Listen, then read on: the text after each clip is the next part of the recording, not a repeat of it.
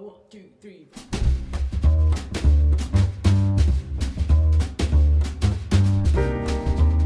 Welcome back to Your Real Source, the podcast about real estate. But before we get into that, let's talk about our pandemic curve.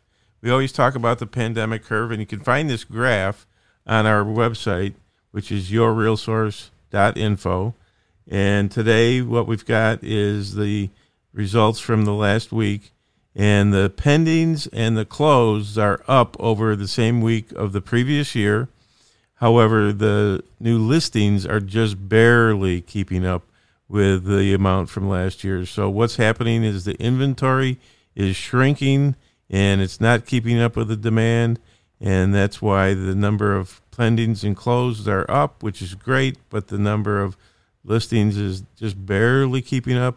So, we have a shrinking inventory, which is also leading to prices continuing to rise. So if you'd like to see that graph, go to our site and take a look at that. And now it's time for Etiquette Minute. Jake, can you start the courtesy clock? Sometimes you get to the showing that you've scheduled, and there's already somebody there showing the property ahead of you. The proper etiquette is to wait until they're done. Don't go into the house at the same time that they're in there. Wait for the party to leave, and make sure that the, they have locked up the house and you get the key out of the lockbox. Don't take the key from the agent that was previously there. And that is our etiquette minute for today. And we did it in less than a minute. Today we've got a great interview with Colleen Delange. Oh, wait, wait, wait. It sounds like we have some questions or a question from a listener. Jake, do we have a question? Yes, we do. Dave, I was running a few minutes late for my scheduled home inspection. The inspector asked for the lockbox code.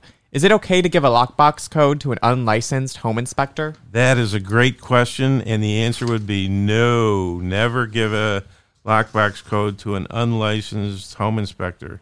Home inspectors are not licensed by the state, and therefore they're not allowed to have the lockbox combination. So that would not be allowed, and there's a fine involved. So there's a thousand dollar fine for giving it to a home unlicensed uh, person, and there's even a fine for giving it to another agent. You're not supposed to do that. You're supposed to put back, the key back in, and let the agent get it himself. There's a fifty dollar fine for that.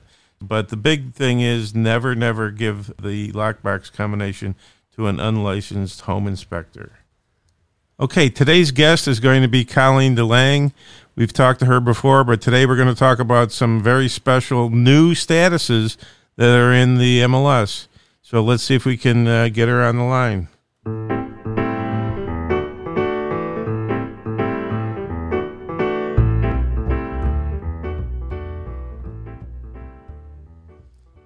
Okay, Colleen, do we have you on the line? Yes. Hello, Dave. Thanks so much for having me back. Yes, thank you for coming back on the podcast. We really appreciate it. So, what we're going to talk about today is some new statuses in the MLS. And we do add things to the MLS from time to time, but it's a little unusual to add statuses because they're usually pretty traditional. But uh, we've got two brand new statuses this year. And first, we'd like to talk about why did we add two new statuses. It has mainly to do with the fact that we do a lot of data sharing. We've talked about data sharing in the podcast already several times, but when you data share with other MLSs throughout the state, if they add a new status, then it's important for us to also have that same new status so that when the data share listing comes over, we have an appropriate place to put it so that our members, when they're looking for it, can find it. And so that's what happened. Other MLSs have added a couple of statuses, so we had to add those statuses so that it would not uh, negatively impact the data sharing. The thing that led to one of these new statuses is a new mandate by the National Association of Realtors. It's called the Clear Cooperation. It's Policy 8. And what it states, I'm going to read it for us. It says Within one business day of marketing the property to the public, the listing broker must submit the listing to the MLS for cooperation with other MLS participants. Public marketing includes, but is not limited to, flyers displayed in windows, yard signs, digital marketing on public facing websites, brokerage website displays, including IDX and VOW, digital communications, marketing, email blasts, multiple multi brokerage listing sharing networks, and applications available to the general public. So basically, anything, any type of advertising or marketing, which really includes everything, but most importantly, includes social media, Facebook. I see that most people, when they get a new listing, the very first thing that they want to do is put it on Facebook. This new policy means that it's got to go in the MLS no matter what once you, within one day after marketing it. Because of that, many MLSs decided to add a new status called coming soon. And that means that there was a place for that new listing that had to be put in within one business day uh, under the coming soon. They may not have been quite ready for it to go active, but at least it could go in this new status. Colleen, what are your uh, experiences so far with uh, the coming soon status? Well, there's a lot to be aware of. And I think one of the big things that we have to educate ourselves on is that a coming soon is actually an active status. And what that means is it has to follow all of the active rules. And therefore, an active listing accrues days on market.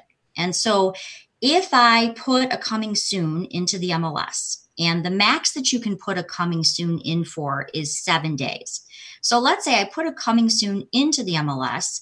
Really, the first day that that property can be shown or its first active day on the market, it's actually already been on the market for eight days. So, day one, it's actually going to show up as being on the market eight days. So, that's the first thing that we need to be aware of. And coming soons are out there everywhere. They're on syndication sites, they're on IDX sites. And as our inventory keeps shrinking, it's hard to build up new listing inventory. Um, and we're seeing more and more buyers who are writing sight unseen. The Michigan law says that offers must be presented immediately. And if you want a multiple offer situation, coming soons may not be the right answer for your client. I personally had a situation where I listed a property. I did not use the coming soon status. I listed it, I put it into the MLS, and I was very fortunate because we had 26 showings on that property in one day which resulted in a bidding war. We had seven offers on that property. So, really, we had a highest and best situation. And my client was absolutely thrilled because so many people got to see that property the very first day it was available. And I truly believe that's what led to that bidding war. So, if you had put it in as a coming soon, there's a very high likelihood somebody might have written an offer sight unseen, or maybe one or two people would have and that would have meant that you would not have had the seven offers in a bidding war that you ended up with by putting it in as an active. Correct, correct. And I have to ask myself, would that have been in the best inter- interest of my seller? Because clearly we got a ton of people in, a ton of activity. And you're right. If we had just gotten an offer in where that buyer said, I'm, you know, going to write sight unseen, I would not have got those seven offers. Plus, it made it look like you sold it within one day as opposed to eight days if you had used the coming soon uh, status and the coming soon rules. Correct. Correct. Also, uh, you have to have a signed listing agreement in place when you're using a coming soon. But in addition to that, there's more paperwork because the seller must agree in writing with a coming soon addendum that they're willing to let you market their house in that coming soon status because there, again, are different rules. So one of the rules is that during the time that it's in the coming soon, which I think you mentioned, there's a limit to how long it can be in coming soon, and that's uh, seven days. Correct, correct. It can be up to seven days. Now, it can be shorter, um, but what actually happens is automatically on day seven at midnight, it rolls over into the active listing status. Okay. And then on the once it automatically goes active, then is ShowingTime going to allow them to set the showing, or can they set the showing on day one for day eight if it's coming soon? How it works is ShowingTime will automatically block any showing until the activation date. So, yes, you can go ahead and schedule, but it cannot be shown to anyone until that activation date. So, until it's actually an active listing.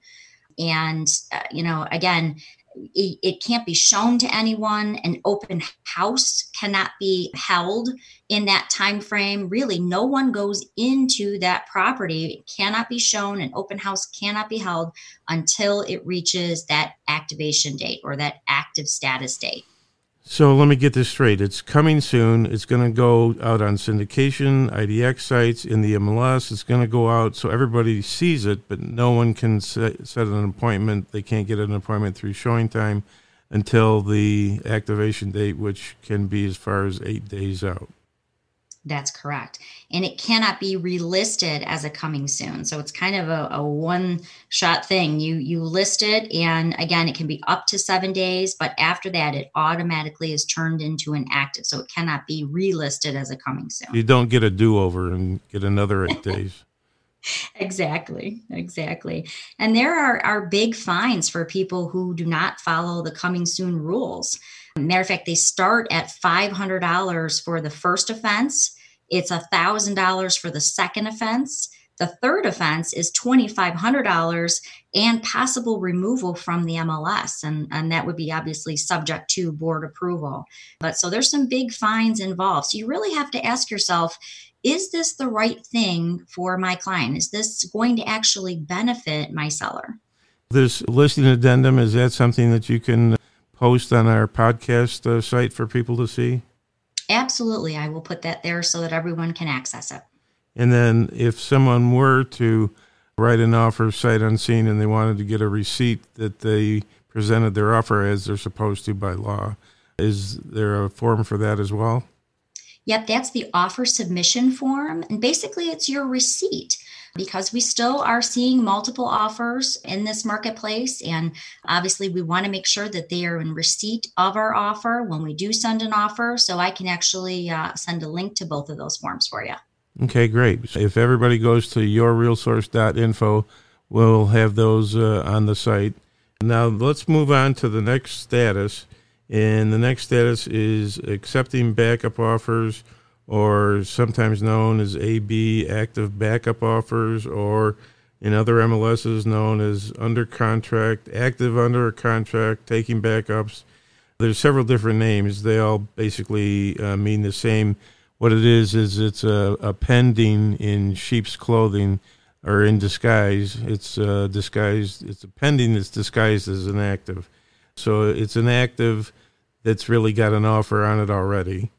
How how is your experience with these?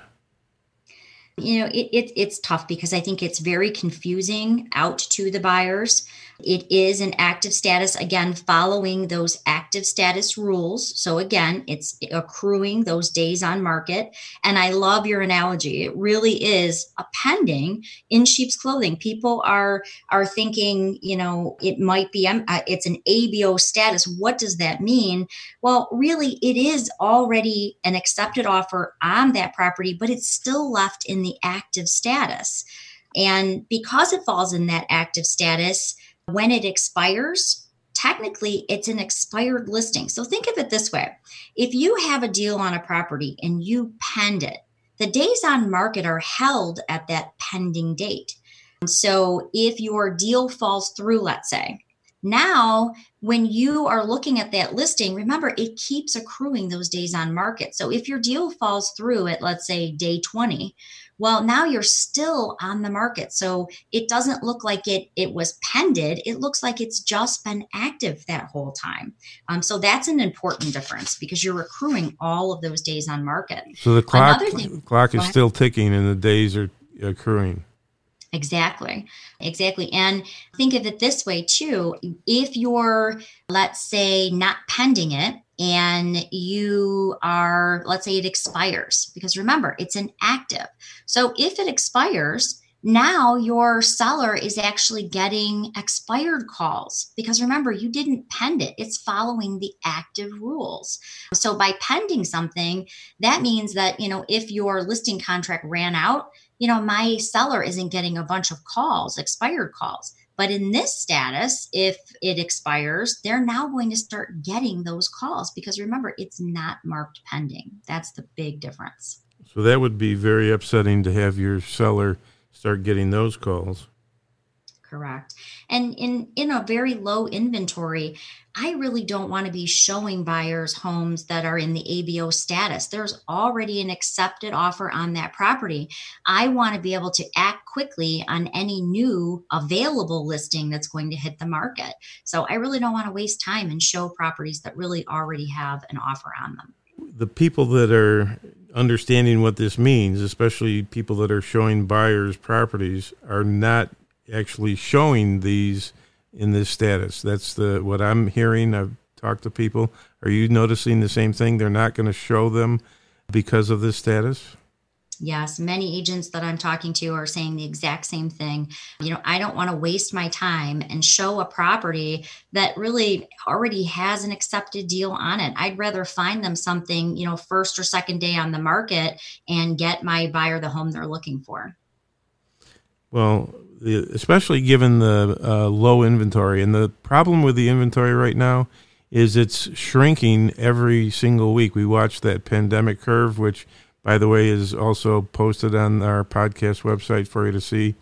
And while the number of listings, we're almost at the same uh, number of new listings each week, almost, but still slightly below last year. But the number of closed and the number of pendings are above what they were last year. So we're selling more and pending more, but we're not replacing the listings as fast. And so the inventory is shrinking and shrinking and shrinking every week. And so I think people that are trying really hard to find something to buy, they just get upset with these accepting backup offers because they'd rather wait to see something that they can really buy and be the first one to, to put an offer in on it. They'd rather make sure they can buy it as opposed to you know hoping and praying that they can get their backup offer accepted because while they're waiting for that to happen, other properties could pass them by. Correct. Correct and it's also very hard on those buyers when you know they don't know if they're going to get a property. It's just hanging out there. I want to show them things that they really can write on and and we can get for them. There is there an, uh, an addendum for this? No, that's for the coming soon. There's no special addendum for this status. They just mark it uh, in this status if they want to yeah, I think the one thing we need to remember is that you could always write a backup offer. You don't really need a special status for this. Accepting backup, in in my opinion, we never really needed this status because we could always turn in. You can always submit a backup offer. We always could. As a matter of fact, if you read the law, it says that any offers that are presented uh, or any offers that are submitted must be immediately presented. So we could always have backup offers. And matter of fact, um, so many times we still see backup offers coming in even after we've pended it. Like so, if it doesn't work out, here's a backup. So offer. what they could do is go ahead and mark it pending, and then put in the remarks that they're uh, open to accepting backup offers, but leave it pending so that the days on market is not accruing and things like that. So it doesn't stop them from accepting backup offers if it's in a pending status. Exactly. And that way it behaves the right way. It's not accruing days on market. People, you know, aren't getting expired calls. It, it's working the right way. And yes, by simply placing accepting backup offers in the comments, that's a way better way to ensure that none of these other things happen. So I think the takeaway is that we've got these two new statuses. It was important for us to add these two new statuses so that everyone can see the data sharing accurately and they see what came in from other MLSs. But it's not necessarily that we're recommending it. So we added it to the database. It's there. It helps with the data sharing, but it's not like we added them in hopes that anyone would use them correct. I think that there's a lot of information we really need to know about these two statuses. And I think I really appreciate you, Dave, giving us all the facts and all the information on them. Well, this has been, uh, I think, uh, a very interesting interview with you, especially about something that you've got some experience with. And I loved your example of the 20, what was it, 26 uh, offers that you got and seven 26 showings, 26 seven showings offers, and yes. seven offers. And that's just using the old fashioned active status. That's correct. And, I, and a very happy client on top of that. Well, there we go. So that's a, a good story to hear. So thank you very much for talking with me today about these two new statuses. And the next time we add statuses, we'll talk to you again. All right. Thanks so much for having me, Dave. Thank you.